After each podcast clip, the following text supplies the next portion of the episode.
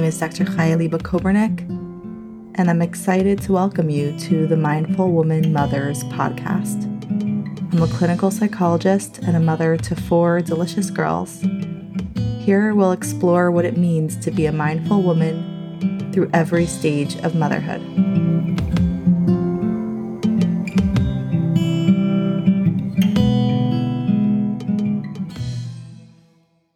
Hi, on today's podcast, I'm excited to be speaking with Lily Nichols, registered dietitian, certified diabetes educator, researcher, and author with a passion for evidence-based prenatal nutrition. Her work is known for being research-focused, thorough, and sensible, all my favorite things. Her best-selling book, Real Food for Gestational Diabetes, an online course, presents a revolutionary approach for managing gestational diabetes. Her work has not only helped tens of thousands of women manage their gestational diabetes, most without the need for blood sugar-lowering medication, but has also influenced nutrition policies internationally. Lily's clinical expertise and extensive background in prenatal nutrition have made her a highly sought-after consultant and speaker in the field. Lily's second book, which I enjoyed reading very much, called Real Food for Pregnancy, is an evidence-based book looking at the gap between conventional prenatal nutrition guides and what's optimal for mother and baby. With over 930 citations, this is the most comprehensive text on prenatal nutrition to date, which makes me really happy. And that is why I'm so excited for the chance for us to talk today. So, Lily, can you start by telling us, what does it mean to eat real food? Why is that important? Sure. So, there's a lot of different definitions floating around about what real food means. I think a lot of people, like anything in nutrition, people have different definitions. For me, real food is kind of another way to describe whole, unprocessed foods with fewer words. And not only are we thinking about, I think what most people think of unprocessed versus processed foods, like whole grains versus refined grains or white flour and white sugar, right? But also taking it a step further to look at, from an ancestral perspective, what were humans eating, hundreds of years ago, even, and how did we consume those foods? So nowadays, I feel like it's pretty normal for people to just make assumptions that say, low-fat yogurt is a whole food. Technically, it's different than how milk comes out from cows, right? Cow milk comes with fat. And that fat actually serves some important functions and has some unique nutritional properties that are not found in the skimmed part of the milk or the dairy products made from them. So when I'm talking about real food, I'm talking about not taking pieces out of the whole food and thinking that we have improved upon what nature provided for us. So another example is like whole eggs versus only eating the egg whites. It's not that egg whites are necessarily like a super processed food or bad for you necessarily. It's just that you've taken out part of the whole egg that, again, has unique nutritional properties that we don't find in the egg white. So I just like to take it just one step further beyond, single ingredient foods, because egg whites are a single ingredient food, but looking at, okay, how did this come in nature? What are the nutritional benefits of all of the parts of that food? And how can we get the most varied intake from the least processed foods available? And typically when you do eat that way, you just get a much more balanced macro and micronutrient intake. So it's less about, I think our guidelines tend to focus on, this nutrient is good and this nutrient is bad, and therefore we can improve upon this food by taking the fat out of the milk, and then it's better, right? And so I think we just need to kind of take a step back and give a little bit of credence to, okay, human beings did quite well eating unprocessed whole foods, aka real foods, for millennia. And here we are, in the past 100 years have I think made a mistake thinking that we can drastically improve upon that via a lot of processing. Yeah, done a pretty poor job. So you mentioned the idea of eating ancestrally or eating similar to how people ate hundreds of years ago. and you hinted to this, but can you talk more about how do we know that eating similar to how people ate hundreds of years ago is actually better for us? Like, why isn't it that if I eat lower fat, that I'll be less fat? Why doesn't that not, why is that logic not follow? Right. Well, some of this is tricky because we end up having to rely on like anthropological data, which some people in the science community would not think is reliable because it's just, I mean, that's essentially anecdotal data, right? It's just based on people's experience. So like, how do we know it's good? We do know from like the work of Weston Price, who was around in the early 1900s. And he was a dentist who cataloged people's dietary intakes in sort of remote, isolated, unmodernized areas all over the world, actually, not just in like a single country. And he noted that he also did nutritional analyses on their diet. He looked at their health. Of course, he was looking at their teeth and their bone structure and their propensity for disease, and also looking at that within the groups who stuck to their traditional diet and to the groups who had started incorporating what he called foods of modern commerce, which were at that time mainly like refined grains, white sugar, those kinds of foods, like think like British, like colonial kind of foods, where they go into these communities and introduce all of these sort of Western and European commodities. And then those things end up displacing the natural foods that they would normally be eating. And he found that health just dramatically declined very quickly, even within one generation of people who were, say, you know, born and raised by parents and grandparents who had eaten their traditional diet since the beginning of time, and to suddenly changing their diet within one generation, and their kids were more likely to have problems. We also have to remember this was like before the era of supplementation and fortification, or even isolation and identification of many of the vitamins. So when he was looking at the differences in their nutritional intake, there were things that he didn't have a name for yet, like Activator X, which we now know is probably vitamin K2. Like there was no name for it. It hadn't been identified yet. And, you know, people will poke holes at his work, but at the end of the day, we really don't even have nearly as many communities that have been unaffected by globalization and the introduction of processed foods. So we don't necessarily always have examples of these thriving indigenous communities. They're getting harder and harder and harder to find. So I think he does offer kind of a unique data set. Now, to take it like into the modern age, I think we can kind of tie in what we've now learned about the field called epigenetics, which is how our environment or nutrient intake or other things can influence the expression of our genes. Like we've now learned that what we think as like hereditary factors, like, oh, I inherited this propensity for this disease from my parents or grandparents, that can actually be influenced by the environment in which, or the nutrient intake of our mother or our parents, or even our grandparents, that can be passed down generation after generation. And we know that influencing those with certain nutritional factors can improve those health outcomes and risks for disease in these children later on. Like great example of this in my work with gestational diabetes is we know that being exposed to uncontrolled blood sugar during pregnancy, so like poorly managed gestational diabetes, can increase that child's risk of type 2 diabetes by anywhere from 6 to 19 times. Like not 19%, like 19 times higher risk of developing diabetes later on.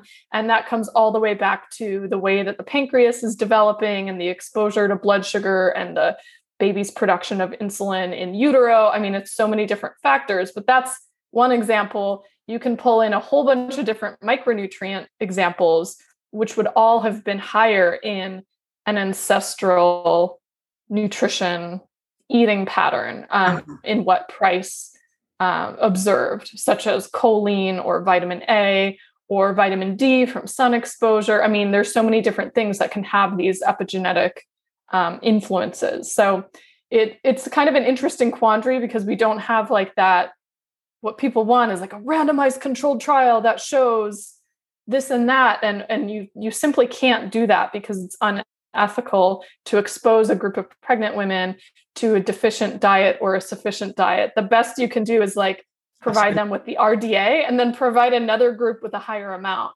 Mm-hmm. But even that, you're usually only controlling for one nutrient, not multiple nutrients at a time. So yeah, that's kind of where we're at. I know you asked about low fat. So if you want to ask that question again and have me expand upon that, I can go into that. Yeah. I think I just want to ask, do you see at this point, have you seen studies where there is a look at eating real food, and what do we see different? So there was a study on the first ever study done looking at what they called a paleo diet in pregnancy.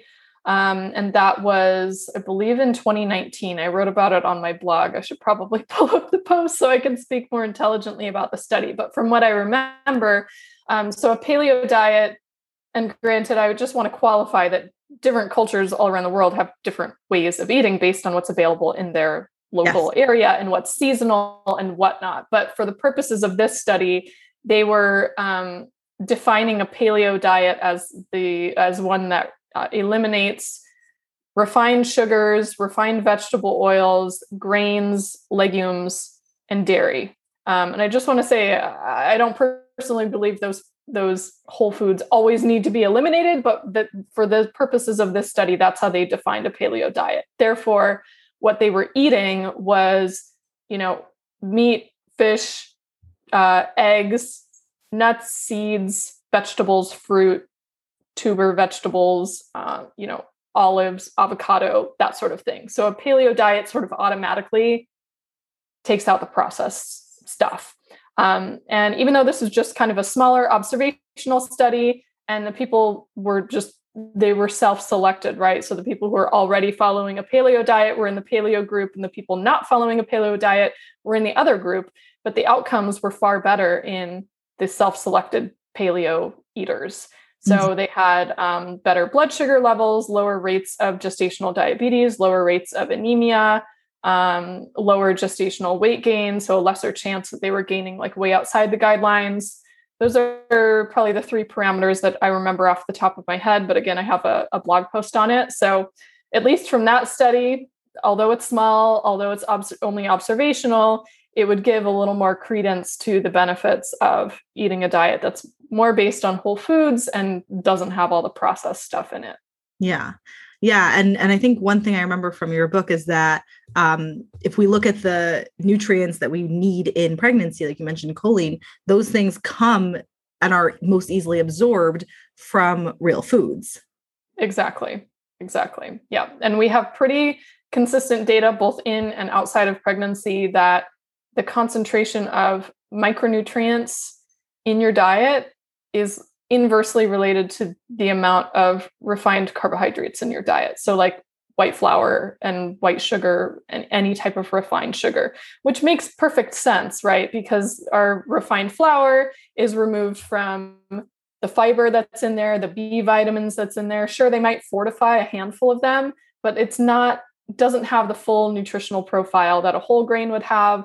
The refined sugar, of course, does not have like all the nutrients that you would see with it if it was in the form of fruit or some other natural sugar. So of course, you would have lower micronutrient density. Plus, like the more pasta and crackers and white bread and that kind of stuff that you eat, you're naturally, from like an energetic perspective, you're just displacing other foods that have more nutrient density built into them naturally. So it makes perfect sense, but sometimes people are still kind of surprised to hear it because it's like, whoa, this could really make a big difference on my nutritional status.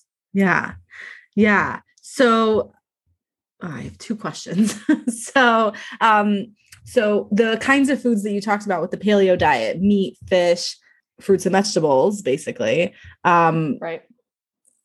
What of those, what are some like superfoods that you would think of for pregnancy that really like pack a big punch in terms of those nutrients that we're looking for? Yeah. Well, I mean, any of them have their own unique benefits. So I'll throw that out there. But I do tend to highlight some of the animal foods, because when we look at the nutrients that are based on their requirements in pregnancy are most increased during pregnancy, and also look at where most pregnant women fall short, it's usually in the nutrients that are found either solely or in highest concentrations in certain animal foods. So like the choline that we already brought up, that's a B vitamin-like compound that works hand in hand with folate for optimizing brain development, for the prevention of neural tube defects. It enhances placental health. It enhances nutrient transfer across the placenta. So like baby gets higher levels of nutrients, especially DHA tends to be like transported with choline. It's been shown to reduce the risk of preeclampsia and overall inflammation. It also plays a really important role in liver health. So probably it would help reduce the risk of cholestasis in pregnancy. Anyways, choline is something that 94% of pregnant women are not consuming enough of. The recommended amount for it was set in 1998 and is based on data from men, but we now have randomized controlled trials in pregnant women showing that actually consuming more than double that recommendation optimizes babies' brain development at all time points that they've measured this in the infants and toddlers of mothers who consumed the higher choline diet. Choline is found in highest concentrations in egg yolks and liver. So certainly because more people are consuming it, and it's also easier just to consume more eggs than it is liver, that's usually going to be the number one source. Usually eggs explain more than 50% of the choline in our diets. And then the remainder tends to come from either other animal foods. Of course, liver is super concentrated, but again, if you're eating it, you're probably eating it in fairly small quantities. And then secondary to all of those animal foods and dairy products, you're looking at certain vegetables like cruciferous vegetables, broccoli, cauliflower, Brussels sprouts, nuts and seeds, and then also beans and legumes. Although, just to put it in perspective, when I'm talking about like how nutrient dense eggs are, a single egg yolk has the same amount of choline as 2 cups of cooked beans. Yes. So from a perspective of like, are you really going to be able to meet your choline requirements from just like beans and broccoli? Probably not, because you'd have to eat such a large quantity that you'd be extremely bloated and probably very gassy from eating that. So eggs certainly are, you know, top of the list. Another one that tends to provide a lot of micronutrients would be red meat. And that's something that, again, because our dietary guidelines have been set from a very, exclusionary sort of place where they're like, limit your saturated fat and cholesterol at all costs. A lot of people, especially women, are not consuming red meat very regularly, but red meat has some of the highest concentrations of vitamin B12 and iron and zinc, vitamin A, selenium, vitamin B6, like a lot of nutrients that are really important to your health, your energy levels, to baby's development, for the prevention of anemia, for example. So red meat is certainly a beneficial one, especially if you're getting some that is sort of like a tougher cut of meat. So it has a lot of collagen in there and needs to be slow cooked so that it is like easy enough to eat. So, you know, you got your super tender steak, which has like barely any connective tissue in it. And then you have like your chuck roast or any kind of like meat on the bone, like oxtail or beef shank, or I don't even know like all the cuts off the top of my head, but those ones that have a lot of connective tissue, especially if it's like has a bone in there. So you have the connective tissue that's attaching the muscle to the bone. That's where you get your really high concentrations of collagen. And those are also really beneficial for you during pregnancy because the nutrients within there also help your own connective tissue, your bones, skin, hair, nails. Your uterus is 800% more collagen at term than it does pre-pregnancy.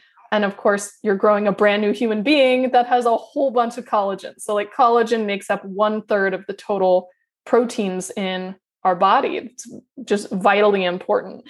And some of the amino acids and collagen become what's called conditionally essential in pregnancy, meaning outside of the state of pregnancy, your body can make up for a diet low in collagen because you can make those amino acids from other proteins. And in pregnancy, you need such a high quantity that your body can't keep up with the demand.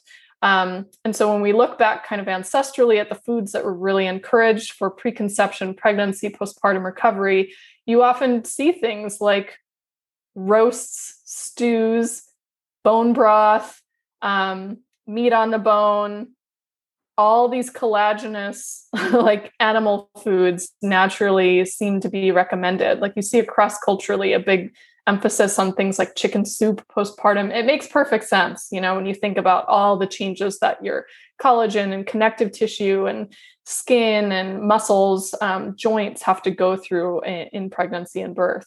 Mm-hmm. So about how many times a week would you say would be a good amount to have eggs and meat? Well, with eggs, you know, so if we're talking about like from a choline perspective, since that, in my opinion, is like the major nutrient in eggs that would be tricky to find in high enough quantities in other places of your diet.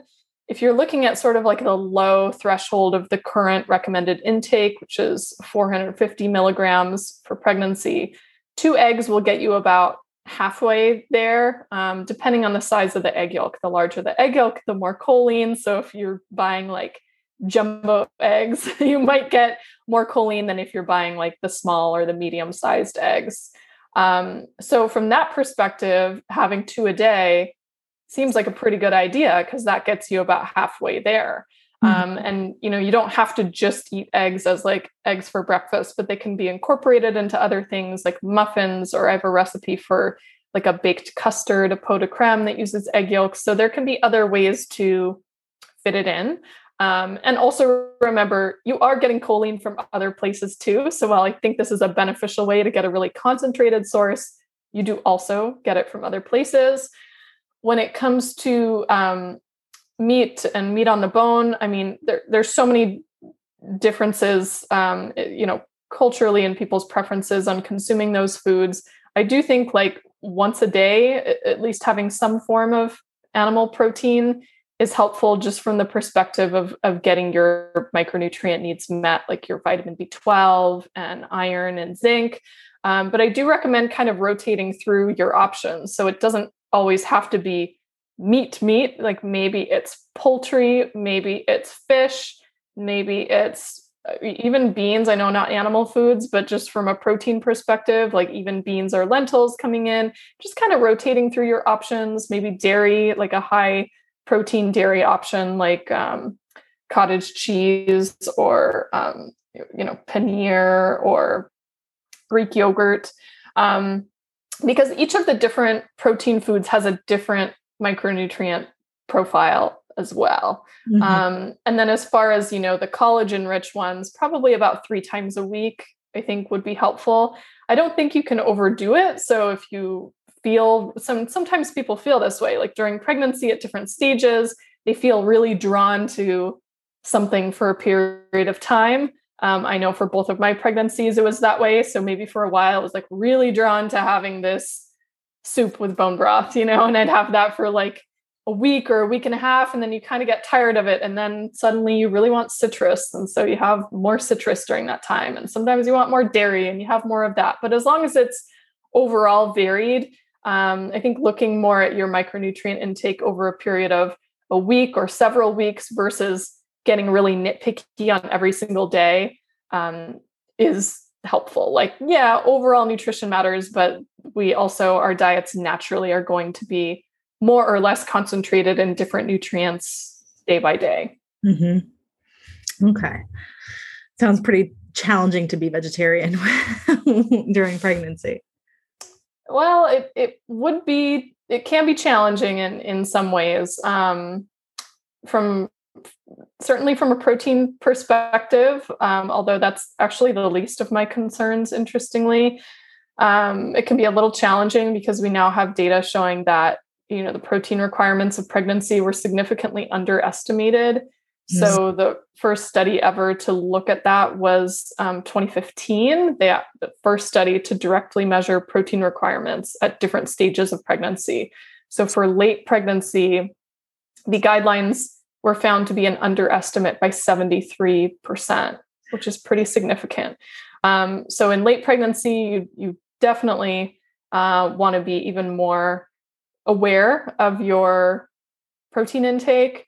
There was actually a recent study I highlighted in one of my Instagram briefs that found about 2/3 of pregnant women in their third trimester were not meeting that higher target of protein. And that's about, for, you know, a woman who starts her pregnancy around 150 pounds, that's about 100, 110 grams of protein a day. And if you're not regularly eating animal foods, it is a bit trickier in that you do need to make an additional effort to have some protein foods at every single meal.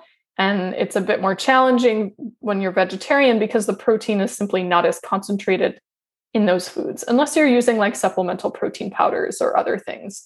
But my bigger concern is the micronutrients. So for people who want to really dive into that, there's like a section at the end of chapter 3 of Real Food for Pregnancy going through the challenges of a vegetarian diet. I also have a shorter blog post on my site. If you just search vegetarian diet on my site, you can pull up that blog post that walks through some of those nutrients just to give you an idea of like, these would be the things to look out for. These would be the things you might need to supplement with extra. Yeah, it does create kind of a big nutritional challenge. You know, in terms of talking, I know you have a whole book dedicated just to gestational diabetes, and how big of a role does nutrition play in pregnancy complications? Well, so first I'll give the qualifier that not all pregnancy complications are within our control or entirely preventable. But from what I found, you can stack the deck in your favor to either reduce your chances of a pregnancy complication or reduce the severity of a pregnancy complication. So some of the most common ones are gestational diabetes. That is the most common one, like 18% or more of pregnancies are affected by that. And then second to that would probably be preeclampsia or high blood pressure in pregnancy, which again, like the stats will vary depending on which research study and population they looked at, but maybe about 10% or so of pregnancies, or sometimes they say only 5%, can be affected by that. Certainly, we know there's a lot of different nutritional factors that play into how well your body adapts to the demands of pregnancy. And it's kind of like a stress test on your body. So with gestational diabetes, for example, we know that in later pregnancy, your insulin resistance is going to be higher naturally. And that means your body doesn't respond as well to insulin. So it may have trouble lowering your blood sugar if your pancreas has not adapted appropriately, where it is designed to increase the production of insulin pretty significantly to account for that in later pregnancy. So if something in that system is not working as intended, or you're already starting your pregnancy with some degree of insulin resistance, like prediabetes, whether it was diagnosed or not, then that can kind of stack the deck against your favor, right? And from that perspective, there's a lot of different things that could help out in terms of like lowering your insulin resistance going into pregnancy or even during pregnancy. So some of those things are maintaining healthy weight, consuming enough of certain micronutrients that help with how your body responds to insulin, which include magnesium, certain B vitamins, chromium, vitamin D. Did I already say magnesium? Those things can all influence your body's response to insulin. And certainly you can give your body the upper hand by not triggering such a huge glucose load, which then demands your pancreas to produce that much more insulin, by just not eating as many of the refined carbohydrates and sugars. Just like give your pancreas a break, you know, like if you're eating more whole food carbohydrates and making sure you're consuming them alongside a source of protein and or fat or fiber, that really lessens the glucose spike and thus lessens the amount of work that your pancreas has to do to bring your blood sugar back into the normal range. So any of those things can be helpful, although none of them are like a silver bullet. Like some people just develop it and some people don't. Sometimes people with, you know, terrible nutritional intake seem to get by scotch-free and have an easy pregnancy, and other people eat super, super well and still find themselves faced with some pregnancy complications. And given what we know about epigenetics, like some of that can go all the way back to previous generations. Like, did your mom have gestational diabetes during her pregnancy? Like that affects your pancreas and your pancreas's ability to adapt to this current stress test on your blood sugar system. Similarly with preeclampsia or high blood pressure, there's actually there's a lot of overlap with the gestational diabetes aspect because blood sugar and blood pressure actually go hand in hand. So we do find regulating blood sugar often helps prevent or lessen high blood pressure or the risk of preeclampsia. Likewise, many different micronutrients reduce the risk of preeclampsia, especially certain minerals, including magnesium, also including all of your electrolytes like sodium and potassium. Turns out you need more of those, not less, which will really confuse people, but I will direct you to chapter 7 of Real Food for Pregnancy. Yes, you need more salt, and that actually tends to lower your blood pressure and lessen the issues with preeclampsia altogether. It's very confusing, but I'll just say it goes against everything we thought we knew about preeclampsia. Definitely eating sufficient amounts of protein is helpful. Sufficient amounts of produce, especially your colorful fruits and vegetables. Not only do those provide you with potassium and magnesium, but they have a lot of different antioxidants, which tend to offset some of the inflammation we see with preeclampsia. We know choline is protective against it. We know glycine, the most abundant amino acid in collagen-rich foods, tends to offset preeclampsia. It's responsible for the production of elastin, which is what allows your blood vessels to expand and contract appropriately to this huge increase in fluid volume that you have in pregnancy. And if that doesn't go well, your blood pressure goes up, right? If your blood vessels can expand appropriately to accommodate that increased amount of fluid in your circulatory system, then your pressure should also remain low, right? So it comes down to like a lot of different nutritional factors. I will say that sometimes with preeclampsia, the origins can go all the way back to very, very early pregnancy. And therefore we don't always have as much control over it as we think we do. Like it probably goes back, you know, preconception, or again, maybe there's some other predisposing factors that are not necessarily nutritional related. But again, I mean, it doesn't hurt anything to be prioritizing your health and wellness and nutrient intake and moving your body and managing your stress and eating good food. So you may as well try it. But try not to beat yourself up if you do end up with a pregnancy complication. Yeah. And in like the conventional management of complications like gestational diabetes, what do you see as potentially some flaws in that management? And what do you see as like a healthier or more like logical or helpful approach? So with gestational diabetes, which is really, you know, has been a huge focus of my career and was the focus of my first whole book. Certainly I think they get the macronutrient ratios just flat out wrong. So they're recommending you eat like half or more of your diet from carbohydrates. Or another way to put it, they're recommending you eat 45, 60, 75 grams of carbohydrates at meals, depending on where they estimate your energy requirements are. And yet, if you think logically about how they actually diagnosed said gestational diabetes, it's usually with a glucose tolerance test where they're giving you anywhere from 50 to 100 grams of glucose in one sitting. And if your glucose comes out high, then they're like, oh, you have gestational diabetes. Therefore, why would we expect that somebody who can't process 50 to 100 grams of sugar should be able to process 50 plus grams of sugar in the form of carbohydrates every single meal? I mean, it just doesn't even stand up to like a basic sniff test, you know? And in practice, I found that that approach often failed, and more than half of my clients would end up on medication or insulin, and that didn't seem right to me. And that's why I developed the approach that's in Real Food for Gestational Diabetes, to defend the safety of actually matching your carbohydrates to your body's individual carbohydrate tolerance. I mean, it doesn't seem that revolutionary, but for that field, where they always had a recommended minimum of carbohydrates, it's been a pretty big game changer. And we can literally reduce the chances that you need insulin or medication by over 50%.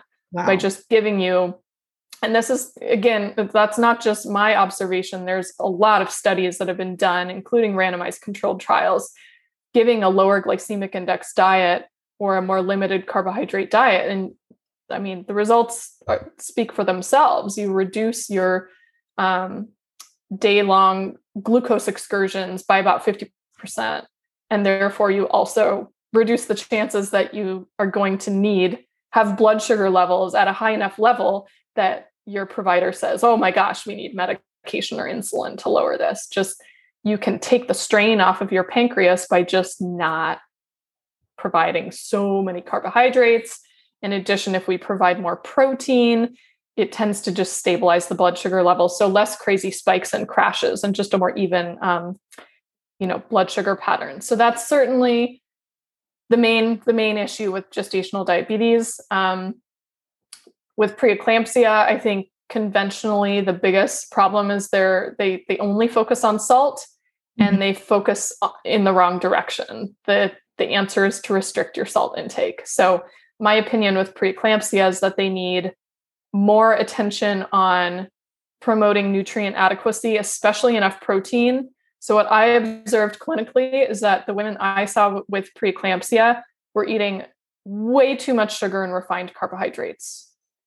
And based on the research that we have showing the effect of blood sugar on blood pressure, and also of fructose specifically, which they would be getting in high amounts if they were just mainlining the soda and the fruit juice and that kind of things that are really high fructose, it makes sense. I mean, that makes your blood pressure go up. That's pretty straightforward in the research. So if we can put a little more focus on sort of balancing macronutrients, enough protein, choose your quality carbohydrates over the refined ones, and then don't restrict the salt intake, I think we'd see a huge shift.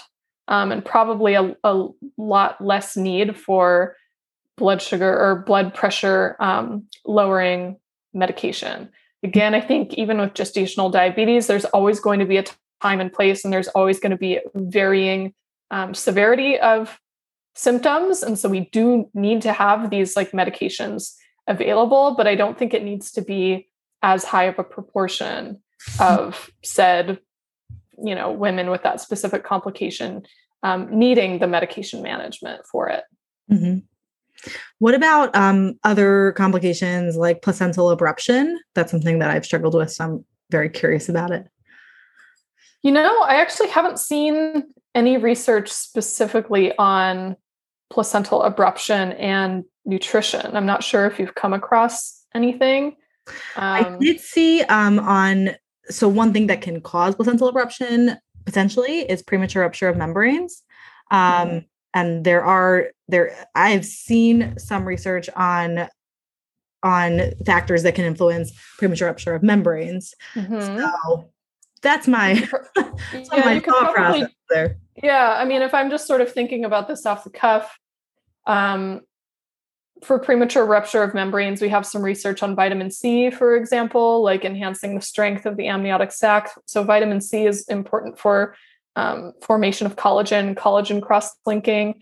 I would also think of collagen itself being beneficial.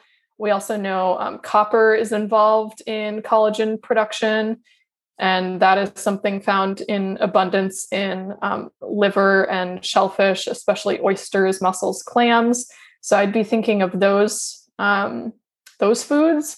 And then I might also look all the way back, like preconception, how the menstrual cycle is. We know the menstrual cycle tends to set the stage for a healthy pregnancy. The endometrium is where the embryo first embeds itself, and that actually like feeds the embryo, but until the placenta develops and takes over. And the process of placentation, they call it, like the placenta growing and properly attaching to the endometrium, is highly nutrient dependent, especially vitamin E, vitamin A. So a lot of the fat soluble vitamins tend to be involved in that.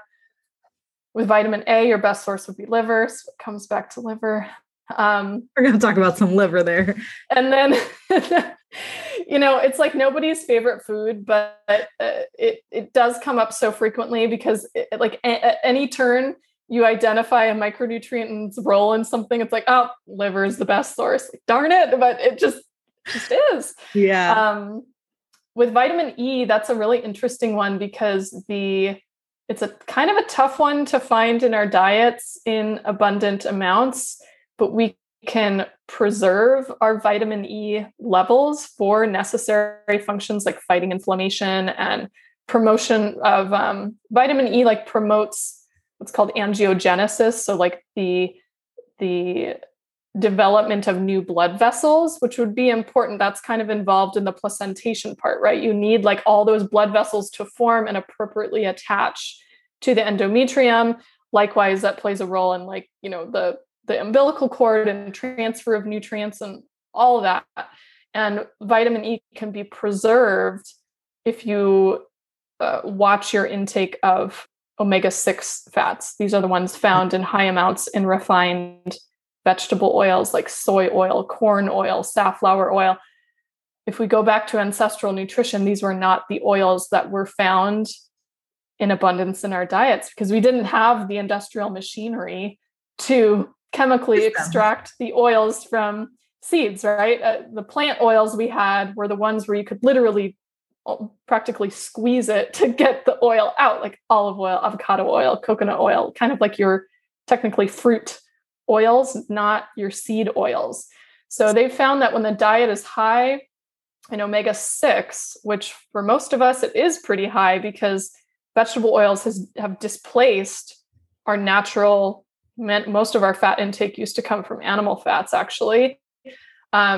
The requirements of vitamin E can actually triple. And this would be almost impossible to meet from your diet alone. It would require a supplement. But if you minimize your intake of omega-6 fats, those vitamin E molecules don't have to be wasted, so to speak, on taking care of all the oxidative damage that's caused by the omega-6s. So I would also be looking at, you know, just the quality of fats in the diet and really encouraging like the whole food, like animal sourced fats, and also like your coconut oil, avocado oil, olive oil would be fine. But specifically the saturated fats, they don't oxidize really. And so they don't waste vitamin E. So your vitamin E status is just essentially automatically better if you don't eat a lot of vegetable oils and eat more of your intake from saturated fat, which again goes counter to everything in the dietary guidelines. But it does seem to be important. Mm-hmm. Oh, liver, back to liver. So yeah. Any ideas for how to get liver into the diet? Yes. So like many people, I did not grow up eating liver.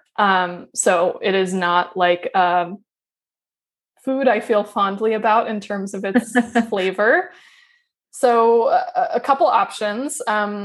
One of my preferred options is to make pate with it. I have a recipe for this on my site. There's a recipe for it in my book as well. So you make pate in a fairly large batch, so you don't have to deal with like the ick factor of dealing with liver and all the cleanup and whatever. So I make a fairly good size batch and then I freeze it. First of all, eat some fresh because that's when it tastes best. When it's like first made, it actually is really, really good. It has like kind of almost like a sweet taste to it. Yes, it's liver, but people are really surprised if you just like take a bite, have it with some crudité or some crackers or sourdough bread or something. It's actually really tasty, super fresh. As it sits over time, it doesn't taste as good. So I'm just going to throw that out there. So we keep, one jar aside to enjoy fresh. And then the rest of it, I freeze into either ice cube trays or like 4-ounce mason jars. And then anytime I'm making some dish made with ground meat, such as meatloaf, meatballs, chili, technically you can do burgers, although I don't really super enjoy the flavor of liver in burgers. So I don't always put it in my burgers, but any kind of like a stew. I even have like an Indian spiced stuffed bell pepper recipe in the book. That's good. Hide it in a ground meat dish and use a ratio, if you're brand new to it, about 3 ounces per pound of meat. That usually hides the flavor enough. And then consider just putting it in dishes that have a fair amount of spice to it. I think that's why I don't prefer it in burgers, but in the Indian spiced stuffed bell peppers, you have like curry and turmeric and ginger and stuff. In the meatloaf, I have a lot of different herbs and spices. In a chili, again, you have a lot of different herbs and spices. In like a bolognese sauce or in meatballs that you're having with a marinara, you have all that oregano and garlic. It just helps to sort of dilute the flavor of the liver. And over time, actually, you might actually start to prefer it because it does add a degree of like umami, that kind of like savory flavor. When it's not super concentrated, it's not super like, I mean, it tastes very minerally, right? It's very high iron. You reduce that when you've like spread it out in another dish. I also have an e-cookbook up on my bookshop that has a recipe for savory chicken liver bites, which are surprisingly good. If you're new to liver, chicken liver might be an easier sell. It has a much milder flavor than something like beef liver. So those are some options. There's also companies that sell desiccated liver in supplemental form. Which I haven't seen a kosher version of that. So, oh, interesting. Yeah. So that's definitely would be a consideration for your audience. So just try it out. Yeah. Try getting it in. I mean, people definitely are very fond of chopped liver. I just am not. So yeah, I usually don't like it straight up. Like I said, those savory chicken liver bites, I think are pretty good. Like dip them in ranch dressing or something. They're pretty tasty. Or sometimes with, the traditional way to serve pate was like on sourdough bread, which has sort of a sourness to it. And then with like sliced gherkin pickles on it. So there's like, again, you have the sour of the sourdough and you have like the crunchy acidity of the pickles. It kind of cuts through the richness and the flavor. And then also finally, just to say, you don't need massive amounts of liver to increase your nutritional stuff. I try to fit in liver once a week for the family, if I can, like every single week, but that doesn't always happen because I'm human just like anybody else. But I try to sort of rotate through one of those ground meat dishes that has liver in it. So as a whole, as a family, we're probably getting maybe a few ounces of liver per person per week. I mean, less so for the kids because they're little and eating smaller portions, but it doesn't have to be a food that's like you eat every single day. Like a tiny bit fills a huge amount of nutritional gaps. So I don't want you to feel like you have to eat liver like constantly, it's like it's a self-limiting food by way of its flavor and richness. So any advice with this, by virtue of eating real food, you're going to be involved in more meal prep. And when you're busy mom with running a home, it can be pretty overwhelming to do this like meal planning and prep. Any recommendations around how to do this kind of like realistically? Yeah. Well, first of all, I have a blog post called Lazy Meal Planning that I can direct you to, because some people are like these really fantastic meal planners who have like a weekly rotating menu plan or different days are for different meals. And I don't know, I'm not there yet. Everything in my body revolts to that super structured meal planning. If you are that person and that comes naturally, absolutely creating a meal plan could be a great idea. For me, I do this sort of lazy meal planning thing where essentially I'm trying to plan my meals around the protein option, because that tends to be the one that goes by the wayside in the chaos, right? We all have like pasta and rice and all these carbs sitting around essentially to fill in on busy nights, or if we're ordering in, again, it tends to be like just really high carb stuff. And so I try to plan around the protein. I try to have enough protein set aside for the meal. So I might plan like one meal that's like a big beef roast or something. And I do that in the Instant Pot, by the way. If people don't have an Instant Pot, it's an electric pressure cooker, but you could also do it in the slow cooker. So I think, you know, pot roast or stew or something like that. I'll have one meal of that. And by one meal, I make a big one. So it'll carry us for a couple meals. This might not work if you have a really big family though. So you'll have to kind of see how that works out. You might actually have to do like a separate meal every single day, but Instant Pot takes very little time to get going. You know, it'll take maybe 5 to 10 minutes of prep. It's like throw in the piece of meat. Often for me, it's still fully frozen. I'm literally like getting it out of the freezer at like 3 o'clock or 4 o'clock, sticking it in the Instant Pot with an onion, salt and spices, and an onion or whatever vegetables I have in there, and putting it on pressure cook, right? So I definitely do that and try to have leftovers if that's possible.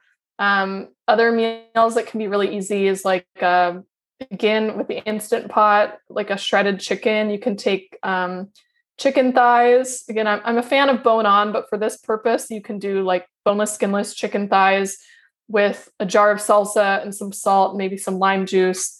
Stick it on high pressure for 10 minutes, and then you shred it. And you can use that for any meal that you want. You know, you can use it for tacos. You can use it on top of a salad. You can use it in casserole, rice bowls, whatever you want to do with it. That's like a really easy one. So I try to just plan like a couple of my proteins and then fill in with the extras. So I think of the carbs sort of like more of a condiment sort of a thing, take it or leave it. Of course, if you have young kids, they tend to kind of need and want more carbs. So I'm usually cooking something like potatoes or rice or other things to go with it, even if I'm personally choosing a higher percentage of my plate to be vegetables. Fill in whatever produce is in season and looks good. But that's kind of how I go about it. It's a little bit lazy, but it seems to work for us. That might be a different case if I'm not able to cook enough to have leftovers, because typically I'm only having to cook maybe 4 meals, like big meals, out of the week, because I try to have enough for leftovers. I'm not including breakfast in this because I find breakfast to be pretty easy. I just eggs. Usually it's just like eggs. Yeah. It's just pretty simple, but you can rotate through other options. Some people meal prep for breakfast and do like a couple egg bakes or frittatas, quiche kind of things, and have those on hand. Or we often do dinner leftovers for breakfast. I mean, get creative. You don't always have to stick with the same thing. Uh-huh. Yeah. And, you know, I find sometimes I'm moving and getting in those meals, like remembering to eat until I hit that, like, oh no, yep. Can be hard. Any suggestions for that? Meaning like you're forgetting to eat, or like eating too late? Like I'm forgetting to eat, and then, or if I do think, oh, I should go eat something, it's hard for me to find something that's like available and ready. And I don't necessarily have the time or energy to make something now. So I'm just like, okay, I'll just push it off a little bit, but then I have this crash. Yeah. So, I mean, I personally am a fan of snacks. And so I try to keep some like blood sugar friendly snacks around, meaning if something that you're eating is all carbohydrates, which is usually what we grab for when we're hungry, it's a physiological response. Our body sees our blood sugar is low, and then it's like, get the carbs in to raise the blood sugar, not realizing that it's just going to crash right after, and you're going to be right back in that hunger cycle again. So I try to have things on hand that'll give me a little protein. So even if I'm having the carbs, say like I'm reaching for an apple, I have some peanut butter or almond butter with it. Or if I'm having a tangerine, maybe I'll have like a string cheese with it. So they can still be grab and go.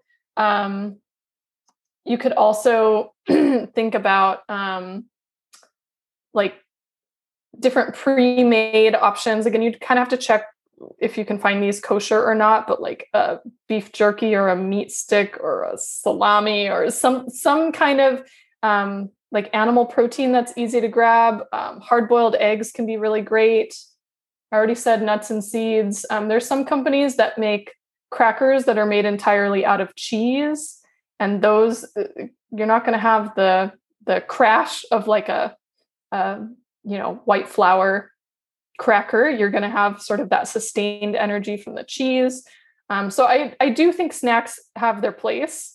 Ultimately, though, we can also look back to what was happening earlier in the day, right? So like, did we not eat enough at the previous meal? Was the previous meal maybe a little more imbalanced? It could just be that it was too far in the past and you really are at a time where you need a meal or a snack. And I think if it's going to be more than half an hour or an hour before you can eat, I would definitely have a snack, just kind of carry you through and get to that next meal. So it may just come down to having some of those items that are a little more macronutrient balanced or high protein just at the ready. Yeah. And are these the same kind of ideas you would think of for before bed? I find that that like closer to the nighttime when it's like it's been a while and like there's starting to be this something I need to help me keep going a little bit longer. Yeah, for sure. And I think some of that might depend on the timing at which you're having dinner. Like, we tend to eat a really early dinner with the kids. And so then it's like, 4 or 5 hours left before we're actually, as adults, asleep. And that's too long. So we just have a snack. And I would say the same principles would apply. Mm-hmm. But you also might consider, if you're not having a super early dinner, if it's not the matter of time, but just you're feeling really hungry after dinner, did you eat a large enough dinner? Was it high enough protein? So some of this can depend on the makeup of the dinner. Like, I notice if we have a higher carb, lower protein dinner, say like pizza or pasta, again, without sufficient protein alongside it, I'll be hungry because like my blood sugar just spiked and crashed, and it's just the physiological response. So that's even more likely during pregnancy because of this natural insulin. Probably. I mean, your metabolic needs are higher, right? Your calorie needs are higher. So you do tend to need more food. Absolutely.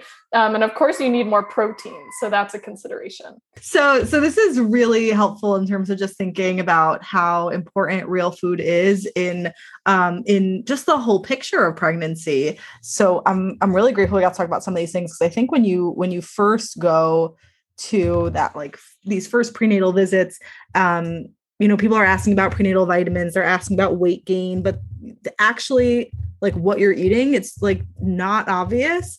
And nobody really seems to have like a clear answer. So thinking about things in terms of eating real food and in terms of nutritional needs not being necessarily best absorbed through, this is, I think, what you were saying, like that just, breaking it down and taking lots of supplements isn't necessarily going to mean that we're going to get everything that we need. Yeah, there's certainly, it depends on the quality of the prenatal. So I'll qualify it with that. But yes, there are certain nutrients that would be harder to get in supplemental form, or that we're just not sure we're getting in the quantity that we need, because the research is always changing, right? So now it's like, okay, the choline target is actually twice as high as it previously was. The protein target is 73% higher than it previously was. We have some of this similar evidence on like vitamin B6 and vitamin B12. Like, a lot of these nutrient requirements are best guesses and or estimates. And so if we are focusing on just an overall well-balanced, unprocessed diet, we're much more likely to check all of those boxes than if we're eating just a kind of processed food diet and then taking a prenatal on top of it. I really look at a prenatal as more of an insurance policy rather than a replacement. I'm not anti-prenatal. I just think we need to be looking at, quality. They're not all created equal, and be looking more at food as our primary source. And then if, for example, I really don't like seafood, well, then you're probably going to want to have, say, a DHA supplement. That's like an omega-3 fat that is really found primarily in seafood. It'd be hard to get enough just from an omnivorous diet that has no fish or seafood. And so maybe that's a case where you want to supplement with a fish oil or an algae-based DHA supplement to fill in that gap. So I look at supplements as like in addition to, not in replacement of food. Got it. So thank you so much for sharing with us. This was super, super informative, and I'm really excited. I learned so much. How can people find out more about your work? What's your website or Instagram? Yeah, thank you for having me. First of all, my website is lilynicholsrdn.com. And for people who want to just take a look at the book, Real Food for Pregnancy, and see if they sort of, like my writing style and get a better handle on what is real food, why is it important, some of that research on epigenetics. I do give away the first chapter for free over on my site. So just click the freebies tab and you'll find it there. That chapter also includes a nutrient breakdown of like the conventional prenatal diet plan. This is literally out of the Academy of Nutrition and Dietetics. This is not my interpretation of the guidelines. This is the sample meal plan they provide versus one of the ones from Real Food for Pregnancy, and then a nutritional comparison. So you can see how it stacks up with, calories, macronutrients, micronutrients, all your vitamins and minerals. It's very interesting. So that is all in there, and that's free. If you do want to buy the book, you can go to the books tab. That links out to my bookshop or Amazon or other places where you want to get it. As far as social media, I am most active on Instagram, although not as active as some people on Instagram. And my handle is the same as my website. So it's Lily Nichols RDN. Okay, awesome. Thank you so much. Thank you.